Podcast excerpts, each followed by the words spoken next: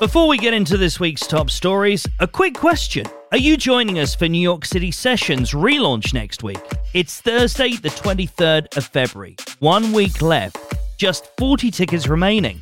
Get yours today to avoid disappointment. More in the show notes. But now, here are this week's top stories.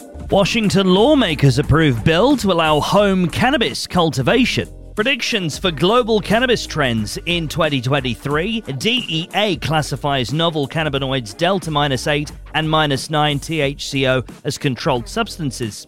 Twitter's new policy allows ads for cannabis THC products in the USA. Canadian wholesale cannabis prices are off more than 40% in 2022. Hi there, and welcome along to this week's edition of the Cannabis Weekly podcast. Quick reminder if you haven't yet, please do us a favor click the follow button in whichever podcast app you're listening to this in. Now, let's get into those stories. Washington lawmakers approve bill to allow home cannabis cultivation. A bill to allow Washington state adults to grow cannabis at home cleared its first legislative hurdle on Thursday, passing out of the House Regulated Substances and Gaming Committee on a 7 to 4 vote, according to Marijuana Moment. Now, the bill would enable people 21 and over to grow up to six plants for personal use, a maximum of 15 plants per household. Plants would need to be labeled grown out of public view and not readily smelled outside the premises. Landlords could prohibit home grow by renters and leasees under the bill.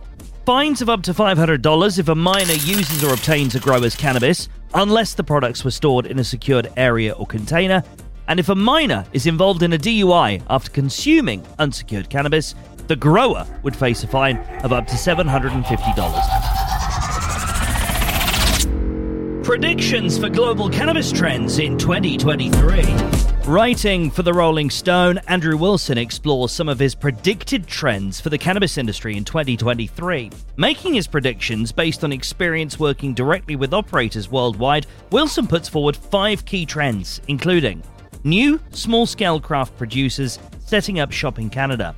Europe's EU GMP standards will have a global impact on production. South Africa will solidify its lead in the amount and quality of the cannabis it produces. Latin America is about to boom. Specifically, Colombia may become key exporters to Europe and the rest of the globe. Thailand will become leaders in production in 2023 and beyond, as well as outliers in the strict, broader Asian cannabis landscape. Wilson writes The cannabis industry is globalizing, and 2023 is looking to be a big year for proving that cannabis can be a regulated and profitable commodity for the countries choosing to get involved.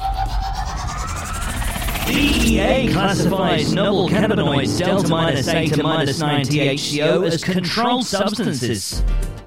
Marijuana Moment reports that as delta minus 8 minus 9 THCO do not meet the federal definition of legal hemp, the DEA has now confirmed they're considered illegal controlled substances. In a response letter to attorney Rod Knight, the DEA stated that as the cannabinoids do not occur naturally in the cannabis plant and can only be obtained synthetically, they do not fall under the definition of hemp. However, the publication notes that the DEA has also indicated that delta minus 8 THC products are not controlled substances as long as they're extracted from the natural plant, not synthesized. Twitter's new policy allows ads for cannabis THC products in the USA.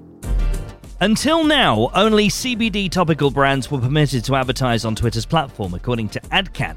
This had been causing difficulties for cannabis companies that were unable to advertise on one of the biggest social media platforms. AdCan reports that this latest development will now see Twitter allowing advertisers to promote brand preference and informational cannabis related content for the following product and service categories CBD and similar cannabinoid products, THC and similar products, cannabis related products and services such as delivery services, labs, growing tech, search engines, events, etc. Cannabis organizations wishing to advertise on the platform will need to pass through a Twitter advertiser approval process to ensure they're legitimate. Canadian wholesale cannabis prices are off more than 40% in 2022. Canadian cannabis wholesale prices tumbled more than 40% last year as companies continued to work through stubborn supply gluts and struggling cultivators chose to sell off their unsold cannabis instead of destroying it, according to reports in MJ Biz Daily. According to the publication, while some industry experts see the oversupply of wholesale cannabis easing somewhat, others are more bearish and foresee wholesale prices continuing to fall. Steve Clark, the Canadian Cannabis Exchange's CEO, has said that THC remains the main barometer for price, but terpene profiles are becoming more sought after by buyers. While Dan Sutton, CEO of British Columbia headquartered cannabis producer Tantalus Labs, expects prices will continue to fall. And now, briefly, in other news. California awards $15 million in grants to support local cannabis equity programs. Governor's Office of Business and Economic Development, GOBIZ, distributed the $15 million to 16 cities and counties across the state through the Cannabis Equity Grants Program for local jurisdictions. Three months following Biden's pronouncement, the Justice Department's website specifies the application for certificate of pardon for simple possession of marijuana is not yet available. None of the 6,557 Americans identified by the U.S. Sentencing Commission as being eligible for presidential pardons have received them. Tilray versus Canopy Growth. Which cannabis stock is the better buy? Leo Amazua explores Tilray versus Canopy Growth stocks, highlighting that both represent two sides of the great cannabis dream. Senate Majority Leader Chuck Schumer held a second meeting on cannabis legislation for the new Congress on Tuesday with GOP senators to discuss next steps for crafting a passable bill. Missouri cannabis sales soar. Retailers see 3x revenue during the first weekend of adult use sales. California announces $20 million grant program to expand cannabis retail licensing in underserved areas. Canada's federal cannabis fees make industry unsustainable, according to the Canadian cannabis executives that are pleading with the federal government to offer relief to the fee and excise regime it imposes on the industry amid mounting job and financial losses. Cantor Fitzgerald's Pablo Zuanic took a closer look at Aurora's earnings report and quarterly performance, highlighting that cash burn remains a concern while lower interest costs, in other words, debt paydown, and better working capital management will likely help OCF trends going forward. And now, Europe's headlines. The EU Observer asks if Germany follows through with promised full legalization of cannabis in 2024, will the rest of Europe follow suit? The publication speaks to George Wurth, the head of the German Hemp Association, Deutsche Hanfverband, in Berlin, to assess the likely pitfalls and potential of the move and the likely knock on effects.